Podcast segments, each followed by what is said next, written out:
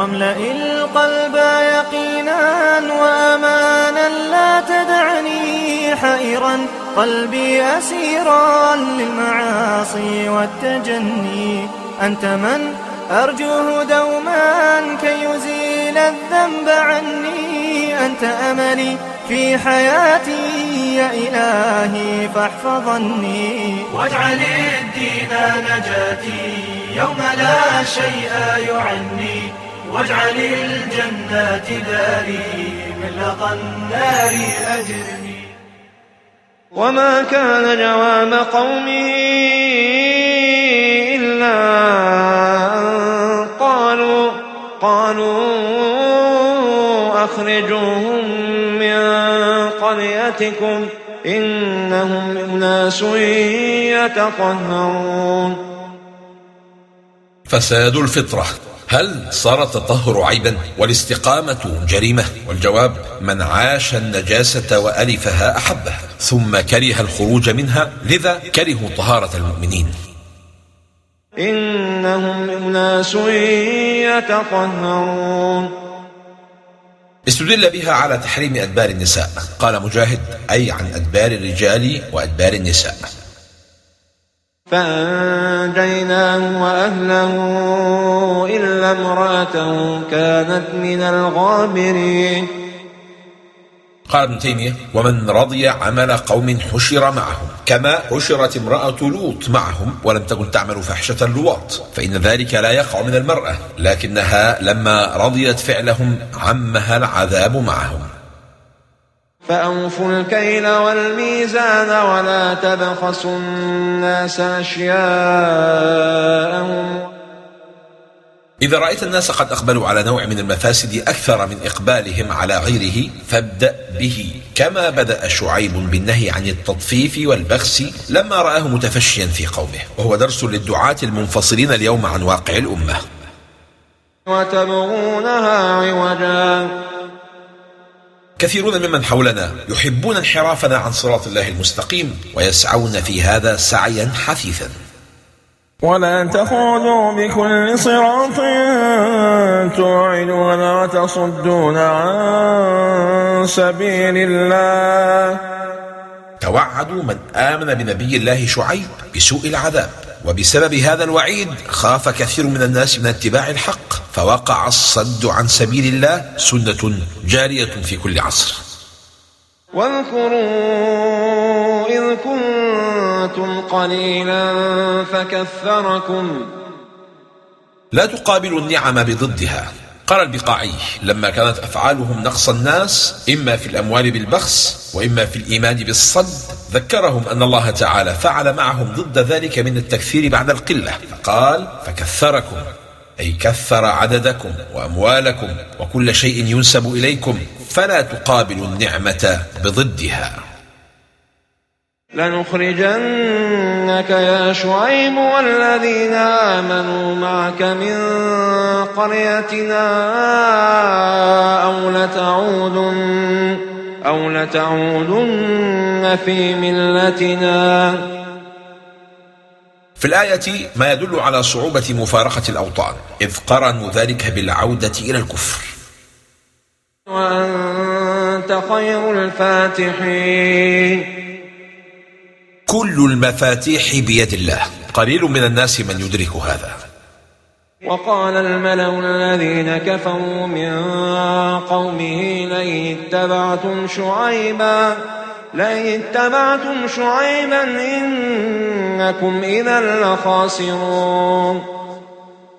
أحيانا تكون نصيحة البعض ذبحا لدينك فاختر أصحابك وناصحيك. لئن اتبعتم شعيبا إنكم إذا لخاسرون. ما أقبح الإضلال بعد الضلال إفساد بعد فساد. فأخذتهم الرجفة فأصبحوا في دارهم جاثمين. الرجفة التي أصابت أهل مدين زلزلة الأرض بهم وصواعق خرجت من ظلة أي سحابة كما في سيرة الشعراء. فأخذهم عذاب يوم الظلة. وقد عبر عن الرجفة في سورة هود بالصيحة فتكون الرجفة هي الزلزال والصيحة هي الصاعقة. الجزاء من جنس العمل. كما أرجفوا شعيبا وأصحابه وتوعدوهم بالجلاء أخذتهم رجفة الله. لئن اتبعتم شعيبا إنكم إذا لخاسرون. فأخذتهم الرجفة بعض كلمات لسانك سبب تعجيل عذابك. الذين كذبوا شعيبا كأن لم يعنوا فيها. ماذا أفادهم الغرق في نعيم الدنيا لمئة عام وقد تبعه الخلود في النيران؟ فكيف آسى على قوم كافرين؟ هكذا نفوس العظماء وليس أعظم من الأنبياء. تأسف وتحزن لإعراض الناس عن الخير مع أن هذا هو اختيارهم لأنفسهم لكنها شفقة المصلح على قومه. صلة الأنساب والأقوام لا وزن لها عند الله إن تعارضت مع الدين. فالوشيجة الباقية هي وشيجة الدين والارتباط الوثيق بين الناس إنما يكون عبر حبل الله المتين. أخذنا أهلها بالبأساء والضراء لعلهم يضرعون. من فوائد الشدة والبلاء أن يراك الله متضرعا بين يديه. سبب نزول الخيرات والبركات هو استقامة الناس على أمر الله. ولو أن أهل القرى آمنوا واتقوا لفتحنا عليهم بركات من السماء والأرض. ليست العبرة بالنعمة إنما العبرة بالبركة في هذه النعمة. ولذا كان من دعاء النبي صلى الله عليه وسلم اللهم بارك لنا في صاعنا اللهم بارك لنا في مدنا. والصاع والمد مكاييل مشهورة عند العرب. سين لكن المشاهدة أن أكثر أهل الغنى هم من لا يؤمنون بالله أو لا يتقونه. جيم المؤمن التقي أكثر الناس غنى في قلبه وقناعة في نفسه ورضا بقدره وهذه أعظم بركة ولا حياة أطيب من هذه الحياة. ثم بدلنا مكان السيئة الحسنة حتى عفوا. حتى عفوا وقالوا قد مس آباءنا الضراء والسراء فأخذناهم بغتة وهم لا يشعرون أبدلناهم بالشدة رخاء حتى عفوا. أي كثرت أموالهم وأولادهم والمقصود أن الله نوى عليهم صنوف البلاء فأخذهم بالشدة فلم يزدجروا ثم بالرخاء فلم يشكروا فأخذهم الله بالعذاب. ثم بدلنا مكان السيئة الحسنة خاطبهم الله بما يفهمون وبلغتهم التي بها يتكلمون. فالسيئة حسب ما يظن أكثر الناس هي الشدة والحسنة هي النعمة وليس هذا صحيحا عند أصحاب الآخرة. صحح مفاهيمك. النعمة المطلقة هي التي لا عقوبة معها والبلاء المطلق هو الذي لا ثواب عليه. عقوبة الاستدراج. أراد الله تنبيههم بالشدة إعلاما بأن سلب النعمة علامة غضب الله عليهم. فلما ازدادوا بالشدة كفرا ردهم إلى حالتهم الأولى من النعمة إمهالا واستدراجا فازدادوا إعراضا. فأخذناهم بغتة وهم لا يشعرون. تدل الآية على أن قوم شعيب أهلكوا بعذاب الاستئصال لما لم يقبلوا نصح نبيهم فدل هذا على وجوب قبول النصح في الدين. وقالوا قد مس آباءنا الضراء والسراء. أهل الغفلة يتعاملون مع الشدة على أنها حدث عارض ليس له سبب. وأما أهل اليقظة فيرونها رسائل ربانية إما تنبيها أو تهذيبا أو تطخيرا. ولو أن أهل القرى آمنوا واتقوا لفتحنا عليهم بركات من السماء والأرض. ليست العبرة بالنعمة وإنما العبرة بالبركة. لذا لم يقل عن النعمة ضاعفنا بل قال باركنا. ولكن كذبوا فأخذناهم بما كانوا يكسبون. الأخذ بالعقوبة نعمة من الله لأنها تظهر عدالته سبحانه. ولو لم يؤاخذ الله المفسدين بإفسادهم لأغرى ذلك غير المفسدين بالفساد. لكن عقوبة الله للمفسد تردعه وتردع غيره من الزلل. في سرور أدخلني بالهدى رب وصلني كي أنال الفوز في رضوانك. اللهم عني. في سرور أدخلني بالهدى رب وصلني كي أنال الفوز في رضوانك. اللهم عني. إن من يعصيك حقا في ضلال وامتهان ربي اللهم ربي من ذنوبي أنقذني أفأمن أهل القرى أن يأتيهم بأسنا بياتا وهم نائمون؟ أوأمن أهل القرى أن يأتيهم بأسنا ضحى وهم يلعبون؟ الغارق في الغفلة يأتيه الموت على غفلة سواء كانت غفلته في ليل بالنوم أو في نهار باللعب. يموت المرء على ما عاش عليه. فلا يأمن مكر الله إلا القوم الخاسرون. لا يشتت الظالم في ظلمه إلا حين يأمن مكر الله. لذا فعاقبة الظلم الخسران والهلاك.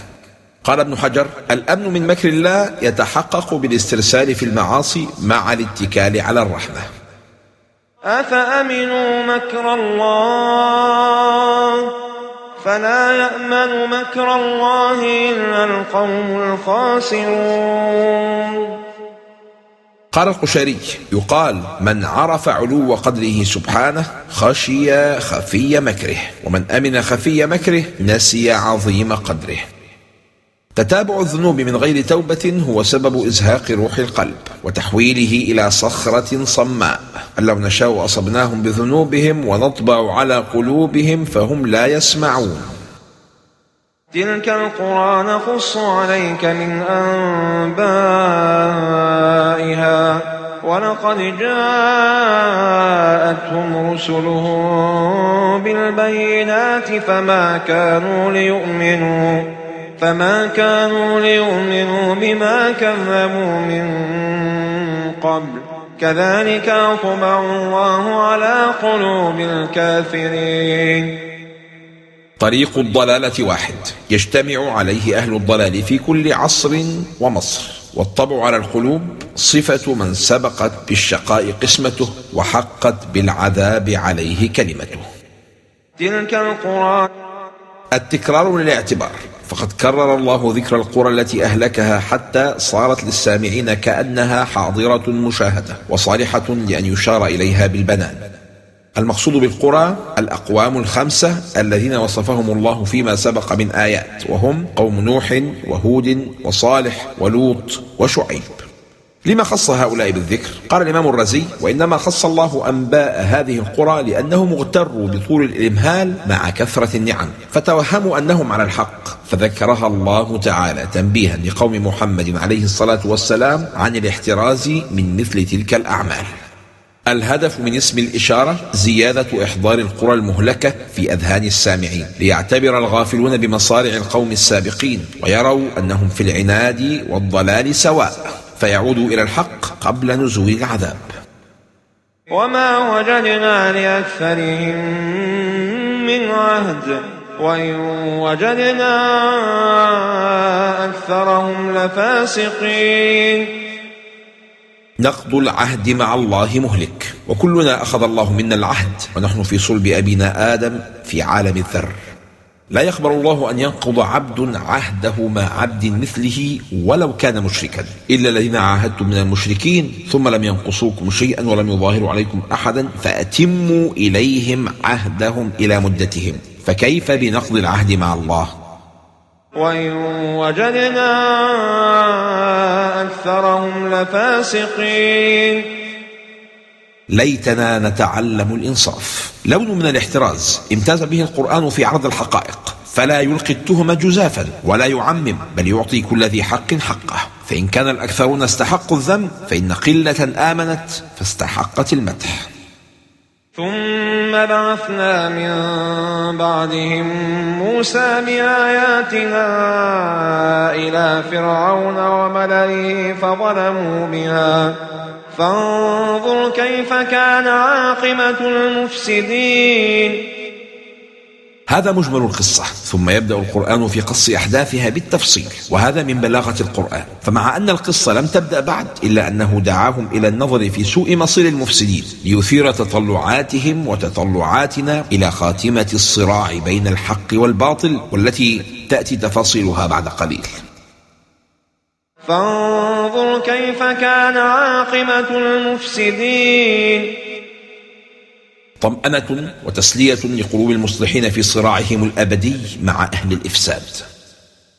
وقال موسى يا فرعون إني رسول من رب العالمين. اختيار صفة رب العالمين إبطال في غاية الاختصار لاعتقاد فرعون أنه رب مصر وأهلها حين قال أنا ربكم الأعلى. ودخل في العالمين جميع البلاد والعباد الذين لم يكن فرعون يدعي أنه ربهم مثل الفرس والأشوري. حقيق على أن لا أقول على الله إلا الحق. الحاء والقاف والقاف في لغة العرب تدل على الثبوت وعدم الاضمحلال والمعنى واجب علي قول الحق ومجعول قول الحق حقا علي فرسالتي حق لا شك فيها لأني رسول ثابت في ديوان المرسلين. الرسول لا يقول إلا الحق والعلماء ورثة الأنبياء فلا يقولون على الله إلا الحق ولا يداهنون ولا يتأخرون عن قول الحق. قال إن كنت جئت بآية. خطاب التشكيك. عبر بحرف إن المفيد للشك للإعلام أنه ليس معتقدا في صدق موسى عليه السلام. فألقى عصاه فإذا هي ثعبان مبين. ما أسرع رد فعل موسى وأقواه في مواجهة جبروت فرعون. ونزع يده فإذا هي بيضاء للناظرين. بيضاء بياضا نورانيا خارقا للعادة. يجمع عليه أنظار الناس. لأن موسى عليه السلام كان شديد السمرة. في صحيح البخاري وأما موسى فآدم جسيم صبط كأنه من رجال الزط وآدم أي أسمر وجسيم أي طويل. وعنى صلى الله عليه وسلم بالزط جنسا من السودان أو الهنود. قال الملأ من قوم فرعون إن هذا إن هذا لساحر عليم. إلقاء التهم أمر في غاية السهولة عند الطغاة وهو سلاح تم توجيهه نحو الأنبياء. فكيف بمن دونهم؟ قال الجشمي تدل الآية على عظيم معجزة لموسى وتدل على جهل فرعون وقومه حيث لم يعلموا أن قلب العصا حية تسعى لا يقدر عليه غير الله تعالى حتى نسبوه إلى السحر. وتدل على أن عادة البشر أن من رأى أمرا عظيما أن يعارضه. يريد أن يخرجكم من أرضكم. اتهام المصلحين بالتآمر على البلد اسطوانة يكررها طغاة كل عصر. قالوا أرجه وأخاه وأرسل في المدائن حاشرين. نصحهم لفرعون بالتأخير دليل على أن فرعون تقدم بأمر آخر وهو الهم بقتل موسى فنصحوه أخره حتى ينكشف للناس حاله فكان التأخير خيرا وفتحا لفرعون تدبير ولله تدبير غالب. ياتوك بكل ساحر عليم.